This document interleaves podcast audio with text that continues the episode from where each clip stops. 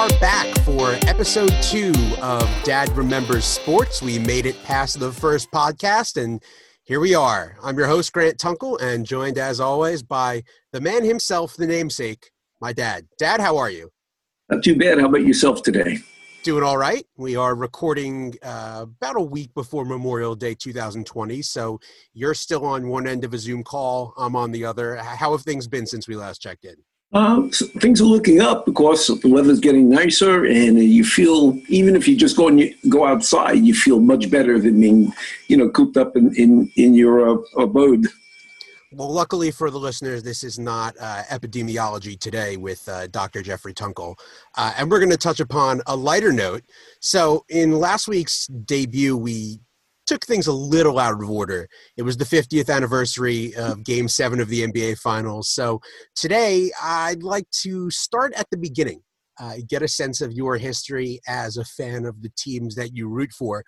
But before we do that, I want to introduce a couple of new segments. Now, Dad, you and I haven't actually talked about this, so what's your level of concern?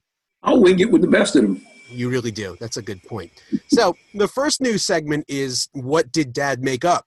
And that is essentially my chance to listen back to the previous podcast and play the role of Daniel Dale, where I fact check you about all the things you claim to have remembered and all the stats you got wrong. And I remember one I used Gus Johnson twice, once as a forward, once as a guard. Gus played forward. Freddie Carter, I think, played guard in that in that era. So I remember that. So I apologize for the listeners for confusing them that Gus had played both forward and guard for the Bulls. Well, I, I appreciate you clarifying that. But in all honesty, you got everything else right. You really didn't make anything up. I was uh, I was pleasantly surprised and impressed. You know, I can remember yesteryear, but I forgot what I had for breakfast. That was going to be my next question. So uh, we'll skip that one then. So for today's edition of What Did Dad Make Up, really not a whole lot. You nailed uh, the Lou Alcindor three NCAA titles because freshmen weren't allowed to play. Uh, you nailed the fact that you weren't allowed to dunk in college basketball because of him. Uh, you basically got the ages of all of the Lakers' three stars right uh, you were pretty spot on. You should give yourself a pat on the back for that. I, I don't know if you're aware, but this is an audio podcast, so no one actually saw you patting yourself on the back there. Well, you never know what technology will come about in a couple of years. That's a good point. Maybe one day we'll release these as video specials. Uh, now, for the second news segment, is uh, a chance for me to offer a little bit of a mea culpa, and I haven't quite titled it yet, but the gist of the segment is more along the lines of a question or two I wish I would have asked in last week's episode, and I'll get a chance to ask now. And for this week, the question really is first off, where were your seats in game seven? Do you remember? The blue seats, because that's where the fans sat, the blue seats. The corporate people sat in what was then known as the red seats, the yellow seats, and the green seats. And then the blue seats were up at the rafters. And do you remember how much those tickets cost? If memory serves me correct, it's like $25 a ticket. We'll have to uh, find an inflation calculator and determine what that's worth in today's dollars. But there is one story I didn't tell. Go ahead. There is one story I didn't tell, and I did mention I was scalping a set of tickets in order to pay for it. So right. we each bought one set for ourselves and one set to scalp. Howie was too afraid to scalp, so he stood on the sidelines and I did the scalping. and it was the Milwaukee Bucks last game against the Knicks gentleman had bought two tickets from me, and the Knicks blew them out. If, if, memory serves me correct, I mean, just blew them out in the final game. The seats that we bought were on different sides of the arena, so we would never really be with the people we sold tickets to. And as we're leaving the garden, really excited, the guy finds me and he points to me, and I said, uh oh, he has to be angry. He paid three times face value for a game that the Knicks blew out from game one. And what did the guy do? He handed me his business card and said, "Please call me if you have tickets for any of the next round." No kidding. It was, it was an incredible. I thought the guy was going to, you know, punch my lights out because every paid seventy five dollars a ticket for a game that was terrible because the Knicks just blew them out from the start. That's really funny. Well, I'm glad you uh, did not get your lights knocked out, uh, and you you lived to tell the tale. So I guess now is as good a time as any to move on to the crux of today's episode and, talk a little bit about how you became a fan of the Knicks, the Rangers, the Mets, and the Jets. I figure we'll start with the two MSG dwelling teams because it seems pretty straightforward. They were more or less the only show in town for a kid growing up in the five boroughs uh, of New York. So just give us a little backstory. How, how did you end up rooting for the Knicks and, and the Rangers? Well, I guess the backstory begins with my father. My father was a big sports fan. My older brother and my only brother uh, was a sports fan. He was four and a half years older than me. And by definition, I became a sports fan. And we were New York fans because most people who lived in the areas in which they were born were fans of that team in that era, as opposed to later on when the Cowboys became quote America's team and people started migrating and you know to other teams. Everybody rooted for the team in their local area. The Knicks, they were the only game in town um, in in those days.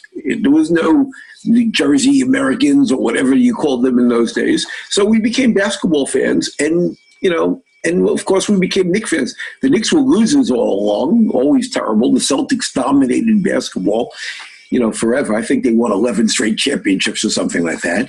Um, so, you know, they were losers, but we rooted for our lovable losers until the late 60s, early 70s when it all started to fall in place. As far as the Rangers, there were six teams, the original six, as you know. Hockey was only broadcast on, um, I think, Channel 9 or Channel 11, not the 700 channels that exist today. And, you know, it was only the game of the week on a Saturday night or a Sunday night or something like that. So, you know, being sports oriented family, as you know, my mother had passed away when I was much younger, when I was eight and a half. So what we do, we watch sports a lot. Dad my brother and I watched sports a lot. And we became big, avid, you know, Ranger fans. And in those days, if you, were, as you probably have read about, there were no helmets in those days. Goalies just started wearing a mask. I think it was Jacques Plante who started wearing a mask. So you, you you had a visual as to what the player looked like, and you you built a relationship or an, an understanding of who that player was. Uh, basketball was was was like I mentioned last week was a sport that every kid played in the schoolyard. So it was easy to gravitate to basketball.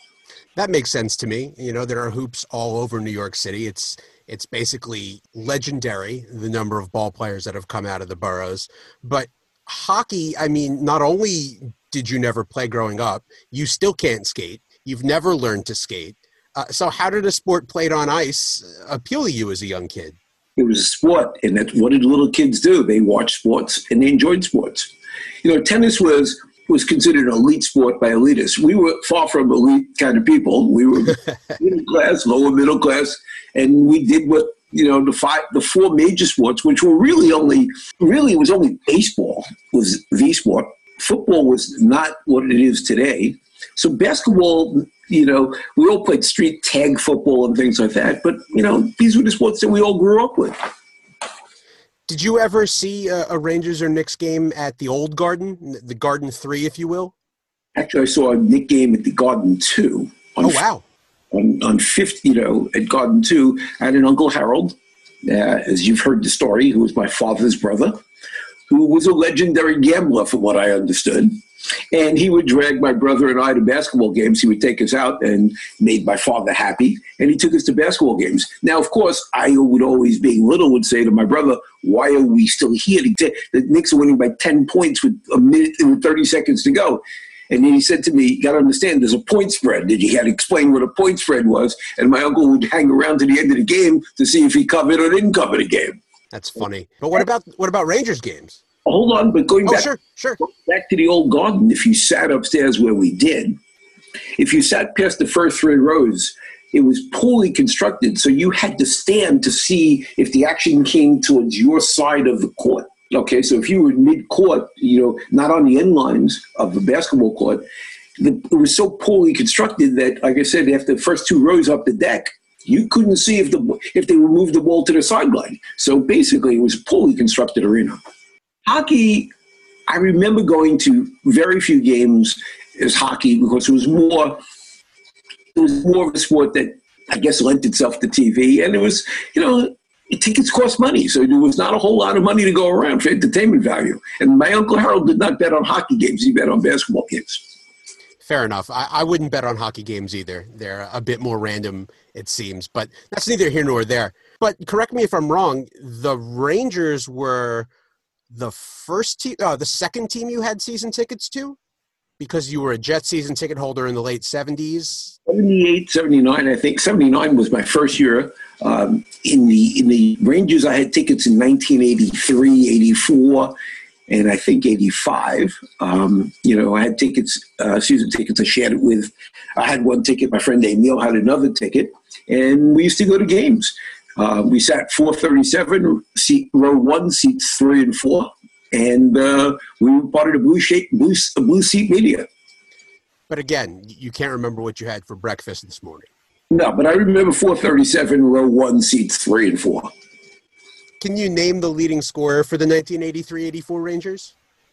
No, not at all. Not if you took not if you took three guesses. Was it, could it be Walt Pavelich? All right, that he was number one. Let's go to number two. Got one right. Wow. I, I know. Let's go to number two. Uh, Herbie was the coach, I guess. Uh, 1982. No, no, no. 1984. 1984. Could it have, could have been Ron Duguay. Uh, no, Ron Duguay was not the second leading scorer. Okay, um, give me give me a give me a hint. Uh, centerman, 28 years old. Pierre LaRouche was number two. Oh, LaRouche, the gifted pair of hands. What a great pair of hands on LaRouche. Not exactly a memorable New York Rangers team, uh, finishing fourth in the Patrick Division uh, in 1983, 1984. But but that's neither here nor there. Uh, so again, as I said earlier, the Rangers, the Knicks, the only games in town in their respective sports. But I want to get to what I think is the more interesting one, and that's your baseball fandom, the Mets. So, as I know, you grew up in a household of New York baseball Giants fans. And interesting enough, we were in the Bronx. Right. So, yeah, I should probably mention that. You grew up in the Bronx. Near Yankee Stadium. And you were fans of the New York baseball Giants. How did that happen? My father was a fan of the New York baseball Giants. Did you ever go to the Polo Grounds to watch them play? I went to the polo grounds when the Mets played there, not when the Giants. I don't recall the Giants being there. I do remember going to my father taking my brother and I to Met games at the polo grounds in 60 and 61. Well, 62 and 60, whatever it was, 62 and 63. 62 and 63, right. I remember going to the Polo Grounds then. Uh, legend has it that my father did take us to the Polo Grounds to see the Giants play, but somehow that memory just doesn't stick in my head at this moment. Well, you couldn't have been any older than five or six because the Giants and Dodgers moved west in 50 at the end of the 57 season, right? Right. Being baseball fans that we were, in 1958 and 59 and 1960, since New York fans were still avid Giant baseball fans and avid Los Angeles Dodger fans, the Giants had a concept of recreating baseball games off of Western Union teletype with a fellow by the name of Les Keiter, who was a legendary sports announcer. Les used to read a Western Union teletype and embellish what occurred. He would take a drumstick and bang it off his microphone or a wooden board and say, base hit, left field. He didn't know where the base hit was. He, of course, the teletype said single. And if there was a, and as I read later, if the teletype was slow, he would claim there was a rain delay. He would claim the pitchers and cat, pitcher and catcher was having a conference. He was just making it up because there was so much was, the baseball fans in New York were starving for baseball because who were not Yankee fans because the Dodgers and the Giants were all were, you know were huge. And all of Brooklyn rooted for the Dodgers, and all and a lot of New York rooted for the Mets, uh, rooted for the Giants. So you heard those games recreated on the radio? I remember listening in the schoolyard with my brother for afternoon games, and at night we listened on transistor radios. And I can't remember the radio station. It may have been WINS. It WINS, and you can uh, fact check that for next week's um, podcast. But uh, Les Keiter would uh, do a recreation. We listened to it because what else did you do? We listened to sports all the time, and at night to satisfy our sports uh, appetite, we would listen to games from out of town, the Pittsburgh Pirate games, the Cincinnati Red games, and on a transistor radio on a clear night, you can turn your dial and pick up the game. And I remember listening to Bob Prince do Pittsburgh Pirate games and Waite Hoyt, a legendary pitcher, do Cincinnati Red games. But the funny part about Waite Hoyt was you thought you lost the station because it wasn't really a, a station that was being broadcast in New York. You had to really move the, the, the, the transistor radio, get the dial. We just talked very slowly and didn't talk a lot for an announcer. So you thought you lost the station in between every once in a while. And you listened to games underneath the pillow with a transistor radio at night to listen to, to, to games. I don't know if you remember this, but uh, but grandma and grandpa, mom's grandma, uh, mom's mom and dad, uh, they used to have a radio when Jamie and I were young that was uh, had an extension that you could put underneath the pillow so you could listen to the radio at night. And I used to think that was one of the coolest things ever. I, I mean, now obviously no one listens, or at least you know I don't have a radio under my pillow, uh, and I'm I assume you don't as well. That's correct. So Dodgers, Giants, they move west. Uh, for the uninitiated, obviously you're not going to become a New York Yankees fan. That would have been that would have been sacrilegious. So was it just a case of National League Baseball comes back to New York and you figured, what the heck, I might as well check it out? It wasn't about checking it out. It was National League Baseball, and we were starving to watch baseball. Now, again, you have to set the scene. Baseball was not on television. You know, er, you had the game of the week on a Saturday. So you know, you saw Met home games on TV. You didn't see 9,000 baseball games like you see today, you know, on all the stations. So, yes, National League Baseball was our flavor. And, uh, and as you recall, when the Mets began and still are, their colors were, were a combination of Dodger colors and Giant colors on their uniforms. The blue, the orange, combination of Giant colors and, and um, Dodger colors. So we were, yes, National League fans, and we became that way. And what's interesting is when the Dodgers or the Giants came to town, that's when the Polo Grounds, when they, where the original played, would be a complete sellout. Who was your favorite Met as a kid growing up? Well, you'd have to go by era. Uh, at the beginning, it was um, guys like Ed Kranepool, who were um, local kid, first baseman, um, who was I think 19 years old when he joined the Mets. Uh, so he was it. As we got later on into it, to it, you know, you had the Cleon Joneses and the Tom Seavers, of course. Tom Seaver, you know, I, have told you the story a thousand times how I didn't move in the Chicago Cub game when he went eight and two thirds and Jimmy Qualls broke it up, and I finally moved my leg and I was in so much pain because I was so superstitious. wanted that that uh, no hitter. Um, you know, we finally did get to that no hitter. You and I with Johan Santana. Um, uh, so you know, those those were the guys you rooted for. They were they were lovable losers. But nobody could ever top Willie Mays in your eyes. Well, Willie was the, the greatest ball player I ever saw. He was a five-tool guy, as they as they go. Um, he could have broken uh, probably the legitimate home run record of of Babe, of Babe Ruth had he not gone to service in 52 and 53. He missed most of 52 and all of 53. Um, Willie probably could have stolen, you know, 100 bases if he wanted, but he only stole bases if you needed a base. It was not just stealing bases like Maury Wills did, just for the hell of stealing bases. Willie, Willie was the um, Willie was an athlete who did what it took to win a game. And whether he threw a guy out, made a tremendous catch. I mean, he, he did it all. Willie was the best player. Now, of course, in New York, you had Yankee fans who would tell you Mickey. Mickey was a great player, but he didn't have the physical capabilities because of injuries. But be that as it may, Willie Willie was the best player in baseball, and to me, he's still um, the legendary, the, the, the, greatest living baseball player. As you know, on my desk is a um, uh, a couple of uh, homages to Willie Mays because to me he was the man. Was it a thrill when he joined the Mets uh, in the early 70s? 72. I think he joined the Mets in 72. And he played a year and a half or two years. Um, yeah, a year and a half. He got traded for Charlie Williams, as I recall. Um, and when Willie joined the Mets, it was like, wow, look, the, the, the local kid, because Willie was a local kid, comes home. And uh, I remember going to Willie Mays night you know, and because Willie was my hero as a baseball player. You know, he was the greatest baseball player I ever ever saw. Who would be second on that list? Oh, that's a tough one. I never thought about that one.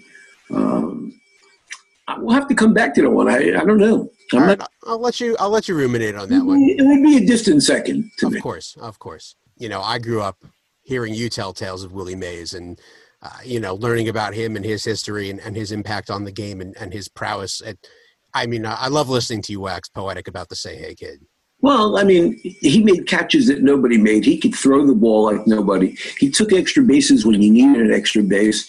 He could he could hit a home run if you needed a home run, and he played in a ballpark that was not conducive to hitting home runs. He played in Candlestick Park. When he played in New York, he could be the regular left hand, right handed hitting power hitter he was. Candlestick, the wind blew incredibly from left to right.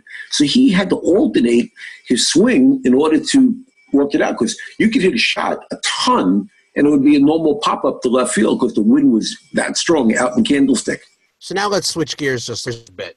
This is uh, a little bit more perplexing to me because the Giants never disappeared, the football Giants. How did you end up being a New York Jets fan? We were New York Giant fans. My father had gone to every iteration of Giants football, whether I forget their original names, but by that time, my brother and I were looking for something new, something our own, okay?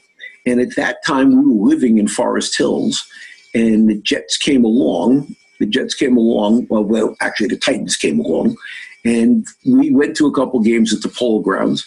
And then they became the New York Jets, and we could get into that story if you want. They became the New York Jets, and it was an exciting brand of football compared to the old NFL. The old NFL was more like college football in the old days: first down run, second down run, third down possibly pass. The NFL was a AFL was a wide open football league. They had quarterbacks uh, who were retreads from the NFL, uh, but they also had young guys who just tossed the ball all over the place. So it was an exciting brand of football, and they were being covered on major networks. So it was competing with the NFL, and it was exciting. In addition, as I recall, they had a two point conversion, not the stodgy old one point conversion. They had names of players on the back of the uniform, which didn't exist in the NFL. Now, for those uh, traditionalists, like those like the USC fans and Penn State fans who don't believe in it, it was it was new and different, and it was exciting. Uh, may not have been as good as the NFL on a talent wise, on you know uh, a full 50 man roster but it was an exciting brand of football and it was fun to watch. So you said there's a story around how the titans became the jets? Yes there is a story. The team was originally owned by a guy named harry wismer um, they had payroll problems. Didn't always could always make payroll players threatened to not play because of it. Ha- harry went bankrupt and a consortium of uh, owners bought the team. One named uh, Sonny Werblin, uh, Leon Hess, and a bunch of other guys, guys who owned racetracks and things like that. Sonny ran the team until finally, uh, and when Sonny bought, when Sonny took over the team, they renamed, rebranded to the New York Jets from the Titans, and um, they went out to compete against the NFL. And Sonny eventually, the, the, the, rest of the ownership didn't like the way Sonny was doing it, and Leon Hess became the managing partner, and Leon was there until he passed away. But the Jets were exciting. They opened up Shea Stadium. I remember living in Forest Hills and went to the first game uh, at Shea Stadium and getting there very early. And it was just my first NFL game that I'd ever gone to. And it was just wow, seeing these behemoths, you know, on the, on, on the field. I didn't realize you were at the first ever Jets game at Shea Stadium. Yes. Do you remember where you sat for that one? Because I know you remember your old Jets season tickets in Shea Stadium. It was it was in the upper deck, uh, not down the left field line. It was near home plate, way upstairs. And then, of course, obviously, the Jets famously draft Joe Namath in '65, I believe. Well, the end of '64 for the '65 season. Right, that's correct and we all know how that story turned out. Uh, what was it like watching uh, Broadway Joe light up the town? You have to back up. Sure, sure. Back up. In the early years of the NFL, and AFL, the AFL draft had a draft of, of football players out of college, and the NFL drafted the same guys. Right. So competed on a monetary basis who they could sign. What gave the first major player to be drafted in the AFL was a guy named Billy Cannon, who was a uh, Heisman Trophy winner out of LSU, and he went to the uh, Houston Oilers at that point, and that's how credibility began. They had some very wealthy owners. They had Bud Adams, an oil man. They had Lamar Hunt, you know, the silver man. They had Barron Hilton, the hotel guy. So they had a it was a, it was a real credible league. These guys had real money, and they went head to head trying to outbid and, and sign guys. The Jets signed. Um, Joe Namath, I think, right after the Orange Bowl, underneath the goalposts. I mean, you can fact check that one, but somehow that sticks. That may be urban legend or maybe the truth, but I thought that I, that I remember that one. It sounds good to me. And Joe Joe was um, the quintessential, um, you know, uh, Broadway guy. That's how he got the nickname, Broadway Joe. The Fu Manchu mustache, single, always with women under his arm. Joe was Joe was flamboyant. He lived the life. So I want to go back just a little bit for a second. So you said you picked the Jets because you wanted something of your own. How'd that how'd that sit with your father?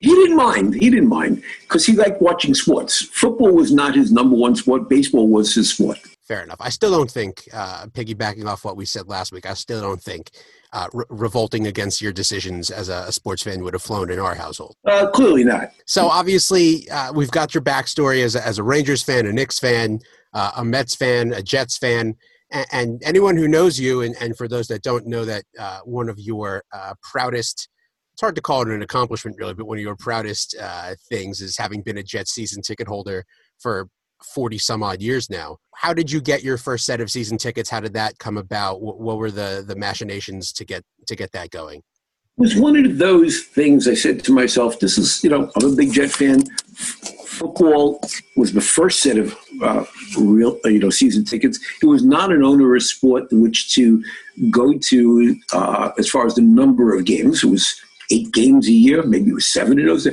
think I don't know if it was when it went from 14 to 16. I can't remember, uh, but there weren't that many games to go to, so it didn't seem like it was while one could look at it as an investment in money, now I was single at that point. I had not met your mother yet. Um, so I was single at that point, and um, I was going to games. I went to games with my, with my brother, and uh, we had fun going to those games. So that was the uh, that was the impetus. Like I said, it wasn't expensive. I was fortunate enough to make enough money, and it was also one of those where it was not a lot of big investment of days or time to go to a game. Did they draw a lot of fans uh, in the early days at Shea Stadium?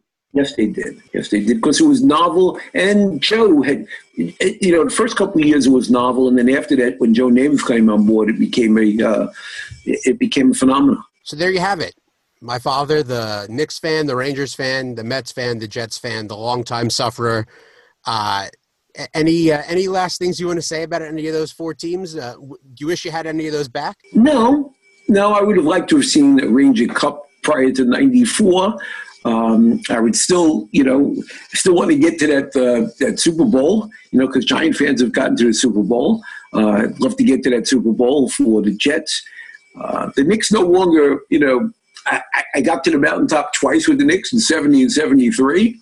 So so far so good, and you know the Mets are always entertaining. So um, so far so good, no complaints. Well, if ever there was going to be a year the Jets would make it to and win the Super Bowl, it, it would be the season where fans aren't allowed in the stands, right? Yeah, but there may be a crowd at the Super Bowl. for some reason, I can't see you giving up on all of this uh, dedication to social distancing just to stand outside of a covered arena and, and maybe listen to the Jets win a Super Bowl. I don't know about that. I don't know how that would play out. Um, it, it's going to be quite a quite a year to see what really happens in in football. Uh, I can't see them allowing just 10,000 people into the stands. I, I, just don't see what's going to happen here. It's really, um, we're in uncharted territory. Well, as I said at the start of the podcast, good thing this is not epidemiology today. Uh, neither of us are doctors. We never played any on TV, uh, and and I think we'll leave it at that. So, Dad, uh, thanks for hopping on uh, the Zoom with me. I'm glad to have gotten a, a, little bit more information about your backstory as a fan. As a fan, uh, and I actually did not know you were at the first Jets game ever at Shea Stadium. So that's uh, that's pretty exciting. Yes, it was. Well, Dad, thanks again. Uh, I hope you've uh, enjoyed spending uh, more than five minutes on the phone with your son and, and not uh, ushering me off the call like you normally do. That's a cheap shot. Well, is it, is it or is it not true that most phone calls end with you saying, "All right, I've had enough of you. Goodbye." But that, that's exactly true. But I'm not sure it always ends in five minutes. It could go in two. Thanks, Dad. All right. Well, you take care. I love you, and we'll talk soon. Be good.